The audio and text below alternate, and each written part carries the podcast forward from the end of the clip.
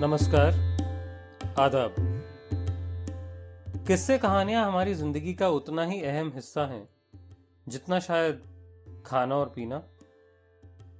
कहानियाँ हमें हंसाती हैं, रुलाती हैं, सिखाती हैं। वो बचपन में सुलाती हैं, बड़प्पन में रुलाती हैं। कहानियाँ हमें वहाँ ले जाती हैं जहाँ हमें गाड़ी या जहाज़ भी शायद ना ले जा पाए। तो चलिए हम भी चलते हैं दूर कहीं। कुछ कहानियों के साथ। मैं, मुदित सिंघल, आपका तहे दिल से स्वागत करता हूँ इस पॉडकास्ट पर, जिसका नाम है कहानियों का गुच्छा। इसमें आप सुनेंगे हिंदुस्तानी जबान के प्रसिद्ध लेखकों की कहानियों की कई श्रृंखलाओं को, जिनको मैंने चुना है किसी न किसी विषय वस्तु के आधार पर। तो सुनते रहिए कहानियों का गुच्छा मेरे, यानी मुदित सिंघल के साथ। कहानियों का गुच्छा में आप जो गुच्छा सुन रहे हैं, उसका नाम है मंटो की मस्तियाँ। पहले तरक्की पसंद मेरी तहरीरों को उछालते थे कि मंटो हम में से है। अब ये कहते हैं कि मंटो हम में नहीं है। मुझे ना उनकी पहली बात का यकीन था, न मौजूदा पर है। अगर कोई मुझसे पूछे कि मंटो किस जमायत में है तो अर्ज़ करूँगा कि मैं अकेला हूँ। सादत हसन मंटो। सादत हसन मंटो का जन्म 11 मई 1912 को जिला लुधियाना के गाँव पपड़ौदी में हुआ। उनके 43 साल के छोटे से जीवन काल में ही उन्होंने अपनी कहानियों और किस्सों से 20वीं सदी के बेहतरीन उर्दू लेखकों में अपना नाम शुमार किया। उनकी कहानियाँ समाज की कठिन सच्चाइयों का अक्स दिखाने के लिए जानी जाती थी। पर मंटो के खुश मिजाज और मजाकिया किस्सों का ज़िक्र शायद ही कभी हुआ हो। हमारी ये पेशकश, मंटो की मस्तियाँ, उनकी कहानियों का वो गुच्छा है, जिसमें उन्होंने मियाँ बीवी की रोज की नोकझोंक को बड़े मजाकिया अंदाज में गढ़ा है। हर कहानी में आप सिर्फ़ और सिर्फ़ मियाँ बीवी की एक बहस सुनेंगे।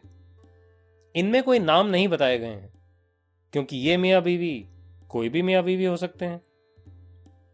मंटो की मस्तियाँ को मज़ेदार और चटपटा बनाने में मेरा साथ दे रही हैं अनामिका नायडू।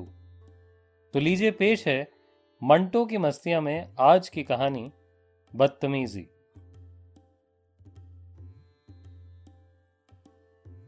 मेरी समझ में नहीं आता कि आपको कैसे समझाऊं। अरे जब कोई बात समझ में ना आए तो उसको समझाने की कोशिश नहीं करनी चाहिए। आप तो हर बात पर गला घोट देते हैं। आपने ये तो पूछ लिया होता कि मैं आपसे क्या कहना चाहती हूँ? इसके पूछने की ज़रूरत ही क्या थी? फकत लड़ाई मोल लेना चाहती हो? लड़ाई मैं मोल लेना चाहती हूँ कि आप सारे पड़ोसी अच्छी तरह जानते हैं कि आप आए दिन मुझसे लड़ते झगड़ते रहते हैं। खुदा झूठ ना बुलवाए तो एक बरस तक मैंने ना तुमसे कोई कड़वी बात की है ना शीरी। शीरी बात करने का आपको सलीका ही कहाँ आता है? नौकर को आवाज़ देकर बुलवाएँगे तो सारे मोहल्ले को पता चल जाएगा। कि आप उसे गोली से हलाक करना चाहते हैं। मेरे पास बंदूक ही नहीं। वैसे मैं खरीद सकता हूँ मगर उसे चलाएगा कौन? मैं तो पटाखे से डरता हूँ। आप बनिए नहीं मैं आपको अच्छी तरह जानती हूँ। ये फ्रॉड मेरे साथ नहीं चलेगा आपका। अच्छा अब मैं फ्रॉड बन गया। आप हमेशा से फ्रॉड थे। ये फैसला आपने किन वजह पर कायम किया? आप जब पांचवी जमात में पढ़ते थे तो क्या आपने अब्बा जी की जेब से दो रुपए नहीं निकाले थे?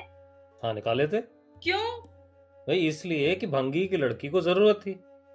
इसलिए कि वो भंगी की लड़की थी बहुत बीमार।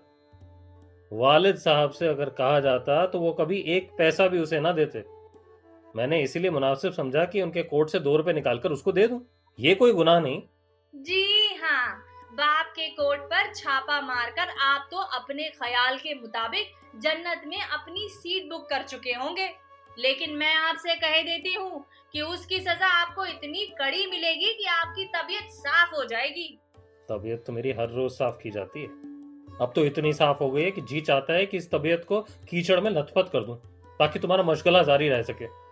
ये कीचड़ में तो आप हर वक्त लुथड़े रहते हैं। सरासर गलत है। अरे गलत क्या है? हकीकत है हकीकत। आप सर से पाँव तक कीचड़ में धसे हुए हैं। आपको किसी नफीस चीज़ से दिलचस्पी ही नहीं। बात करेंगे तो गलाजत की नहाते आप है नहीं।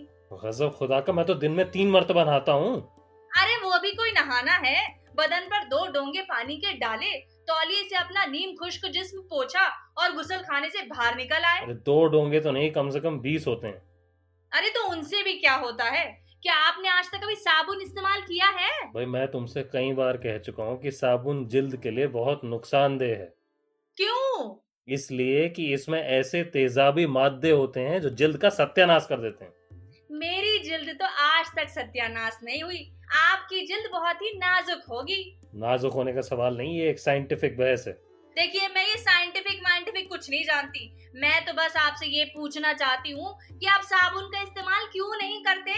भाई तुम्हें बता तो चुका हूँ कि ये नुकसानदेह है। अरे तो आप नहाते किस तरह से हैं फिर?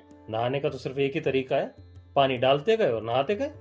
जिस्म पर कोई चीज़ नहीं मलते आप। मेरा मतलब है साबुन नहीं तो कोई और चीज़। अरे मला करता हूँ। क्या? बेसन। वो क्या होता है? अरे भाई चने का आटा। आपकी जो बात है ना वो निराली है। मैं तो आप जैसे सन की से खुदा कसम तंग आ गई हूँ। मेरी समझ में नहीं आता कहाँ जाऊँ। अपने मैके चली जाओ वहाँ तुम्हें अपनी हम ख्याल मिल जाएँगी। मैं क्यों जाऊँ वहाँ? मैं तो यहीं रहूँगी। भाई मैंने तुमसे आज ही कहा इसलिए कि तुम लाख मरतबा मुझे धमकी देती रही हो कि मैं चली जाऊँगी अपने मैके मुझे जब जाना होगा ना तब चली जाऊँगी। क्यों? आज तुम्हारी तबीयत नहीं चाहती क्या? आप मुझे चढ़ाने की कोशिश क्यों कर रहे हैं? मैंने तो कोई कोशिश नहीं की। अगर तुम चाहती हो कि कोशिश करूँ तो यकीन मानो तुम अभी तांगा लेकर स्टेशन पहुँच जाओगी। अरे कोशिश करके देख लीजिए। मैं यहाँ से एक इंच नहीं हटूँगी। ये मेरा घर है। आपका है कि आपके बाप दादा का है हैं? ये तो बताइए। देखिए मेरे बाप दादा का नाम मत लीजिए। उन बेचारों का क्या कसूर था? कसूर तो सारा मेरा है लेकिन बेगम तुम कभी कभी इतना गौर कर लिया करो कि मैंने आखिर तुम्हें कौन सा जानी नुकसान पहुँचाया है कि तुम लठ लेकर मेरे ही पीछे पड़ जाती हो? लठ तो हमेशा आपके हाथ में रहा है। मैं तो उसे कभी उठा भी नहीं सकती। तुम बड़े से बड़ा गुर्ज उठा सकती हो। तुम जैसी औरतों में बला की कुत होती है। तुम उकाब हो। तुम्हारे सामने तो मेरी हैसियत एक, एक चिड़िया जैसी है। बातें बनाना तो कोई आपसे सीखे। आप चिड़िया हैं। सुबहान अल्लाह जब कड़कते हैं और गरजते हैं तो ऐसा महसूस होता है कि शेर दहाड़ रहा है। इस शेर को पहले एक नज़र देख लो। क्या देखूँ? पंद्रह बरस से देख रही हूँ। ये ये खाक सर शेर है क्या? शेर है मगर खाक में लिपटा हुआ। मिस तारीफ़ का शुक्रिया। अब आप ये बताइए कि आप कहना क्या चाहती थी? आप इतने लायक फायक बने फिरते हैं तो खुद ही समझ लीजिए कि मैं क्या कहना चाहती थी। तुम्हारी बातें तो सिर्फ़ खुदा ही समझ सकता है। मैं क्या समझूँगा? अरे खुदा को बीच में क्यों लाते हैं? भाई खुदा को अगर बीच में ना लाया जाए तो कोई काम हो ही नहीं सकता। बड़े आए हैं आप खुदा को मानने वाले। खुदा को तो मैं हमेशा से मानता हूँ। खुदा वो ताकत है जो दुनिया पर कंट्रोल करती है। अरे कंट्रोल तो आप मुझ पर करते आए हैं। किस किस्म का? हर किस्म का। मैं आज तक अपनी मर्ज़ी के मुआफिक कोई चीज़ नहीं कर सकती। कपड़े लेती हूँ तो उसमें आपकी मर्ज़ी का दखल होता है। खाने के बारे में आपकी मर्ज़ी चलती है। आज ये पके तो कल वो पके। इसमें तुम्हें ऐतराज है? अरे ऐतराज क्यों नहीं? मेरा जी अगर कभी चाहता है कि ओझड़ी खाऊं तो आप नफरत का इजहार करते हैं। भाई ओझड़ी भी कोई खाने की चीज़ है। अरे आप क्या जाने कितनी मज़ेदार होती है? चूने में डालकर उसे साफ़ किया जाता है। उसके बाद अच्छी तरह घी में तला जाता है। अल्लाह कसम मज़ा आ जाता है। लाहौल विला मैं ऐसी गलत चीज़ को देखना भी पसंद नहीं करता। और टिंडे? बकवास हैं। सब्ज़ी की सबसे बड़ी तोहीन है। इनमें ना कोई रस होता है ना लज्जत। मेरी समझ में नहीं आता कि वो पैदा किस गर्ज के लिए किए गए थे। निहायत ही वाहियात होते हैं। मैं तो अक्सर ये दुआ माँगता हूँ कि इनका वजूद सिरे से ही गायब हो जाए। इनके मुकाबले में कद्दू लाख गुना बेहतर है। हालाँकि वो भी मुझे सख्त नापसंद है। आपको कौन सी चीज़ पसंद है? हाँ? हर अच्छी चीज़ में आप कीड़े डालते हैं। भिंडी आपको पसंद नहीं कि इसमें लैस होती है। गोभी आपको नहीं भाती कि इसमें ये नुक्स निकाला जाता है कि बदबू होती है। टमाटर आपको अच्छे नहीं लगते इसीलिए कि इसके छिलके हजम नहीं होते। अरे तुम इन बातों को छोड़ो। टींडे गोभी और टमाटर जाए जहन्नुम में। तुम मुझे ये बताओ कि मुझसे कहना क्या चाहती थी? कुछ भी नहीं। बस ऐसे ही आ गई थी। मैंने देखा कि आप कोई काम नहीं कर रहे हैं तो आपके पास आके बैठ गई। बड़ी नवाजिश है आपकी। लेकिन कुछ ना कुछ तो ज़रूर कहना होगा ना आपको। आपसे अगर कुछ कह भी दिया तो उसका हासिल क्या होगा? जो आगे आपको हासिल होता रहा है उसी हिसाब से आज भी हासिल हो जाएगा। आप यहाँ से कुछ हासिल किए बगैर टलेंगी कैसे? अरे मैं आपसे एक खास बात करने आई थी। क्या? अरे मैं मैं ये कहने आई थी कि मेरी समझ में नहीं आता कि मैं आपको कैसे समझाऊं। अरे आप क्या समझाने आई थी मुझे? अरे आपको तो ना खुदा समझाएगा।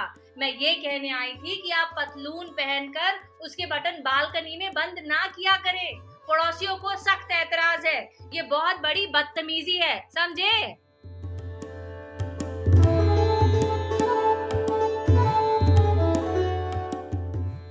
शुक्रिया।